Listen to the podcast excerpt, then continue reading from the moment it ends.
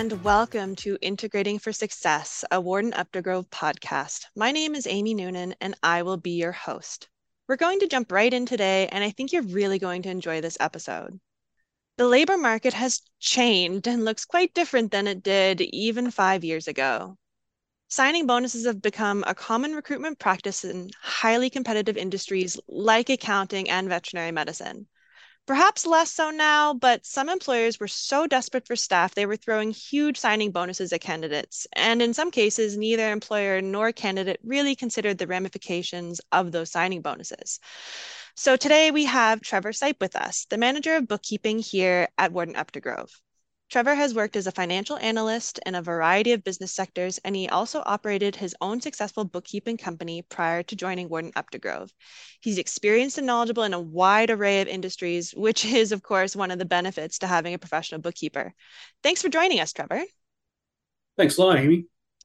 So, Trevor, you're often the one pulling your hair out after one of our clients tells us they offered a signing bonus to a candidate without consulting us maybe you could touch on what impacts signing bonuses have on the company and the employer. Yeah, thanks, Amy. So, so, yeah, signing, signing bonuses, as you indicated, have been a you know a widely used tool to bring new employees in in the in this kind of labor market. One one concern from our company perspective is that you, you want to sign this person up and, and and pay them right away to to kind of secure them in a sense uh, I mean, what happens generally is that you know the recording of this stuff, this stuff happens after the fact, and and what happens with that is the you know the company you know has issued this payment to the company or to the employee, and and now you've got to figure out how to truly correctly record it in the company's books, and and it impacts both the company and the employee.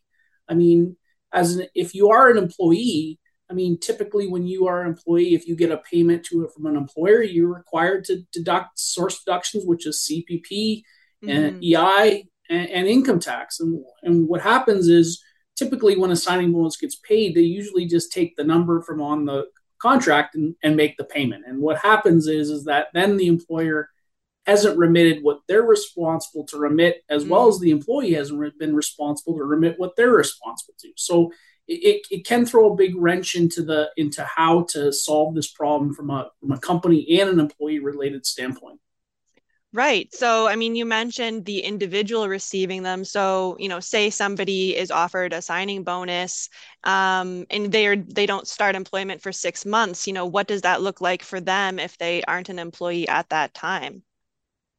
Well, yeah, and, and then technically, when you sign pay a signing bonus, you know that employee becomes an employee at that point. Uh, and even though they're not maybe an active employee at the at the time in the sense, they are they are considered to be an active employee when you pay them that signing bonus uh, because it is it is earnings um, to that employee. So there's no ramification in the sense from an employee employer relationship that you pay somebody and then they they don't actually start active employment for another six or seven months or, or even two weeks i mean that's not the concern it just be when when that person's an active employee paying somebody a signing bonus does not necessarily mean they have to be inactive but from a payroll related standpoint they are active Right, gotcha.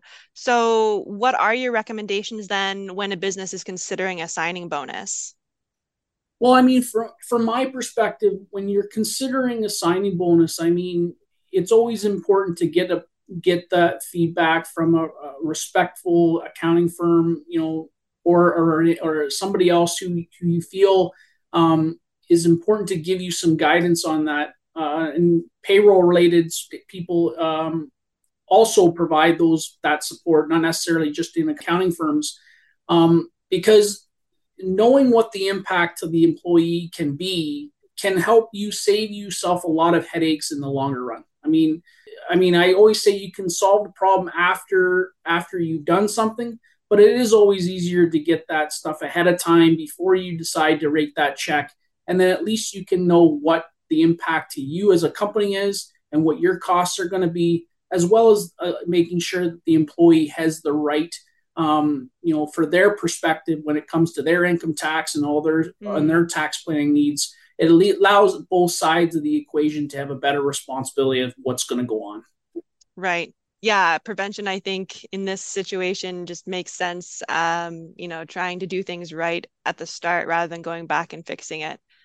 Yeah, the, the other thing I wanted to mention, Amy, is you know, from from a standpoint of an employer to an employee, I mean, it's it's always it's always a thinking that you know paying somebody a bonus is is going to help maybe keep them or even bring them on. You know, I mean, sometimes you know sometimes that people think that you know paying a signing bonus is going to help them in the longer run. You know, there's other options and there's other uh, ways that you know you can look at an employment employee relationship that may be more beneficial to not only you as the employee or employer, but also you as, your employee to so to kind of mitigate what those extra costs are, especially when it looks like um, you're not going to have that that work, that person working for you for you know maybe it's a six month window or whatever the case may be. Now now you've got a huge outlay of money right at the start, and and you really haven't received any um, you know services or or or expectation at that point. I think it's always important to make sure you have a a proper employment agreement and and and you know talk to your HR professionals to make sure that they they're on board with what you're kind of doing to make sure that everything lines up uh, with the Employment Standards Act and, and those types of things. So I think that's an important note to have as well. Not only just the paying things, but also to understand what your responsibilities as an employer are and what their responsibilities as employees are. Right. And I think that's actually a good point that ties into a previous episode that we did with Leah about, you know, setting yourself apart. Um, you know, it's not just signing bonuses, but culture and all that kind of stuff. You know, all these things play into um, when you're looking to bring somebody new and it's not just about the money. So I think that's an excellent point. All right, Trevor. Well, thank you so, so much for joining us. I think our listeners will really enjoy this. I know that we have some people in these highly competitive industries who should get some, you know, tidbits of information here. And of course, if anyone ever has any questions, we can always reach out to Trevor or Ward and Uptigrove in general, and we would be happy to help you. Thanks again for joining us, Trevor. Thanks a lot, Amy.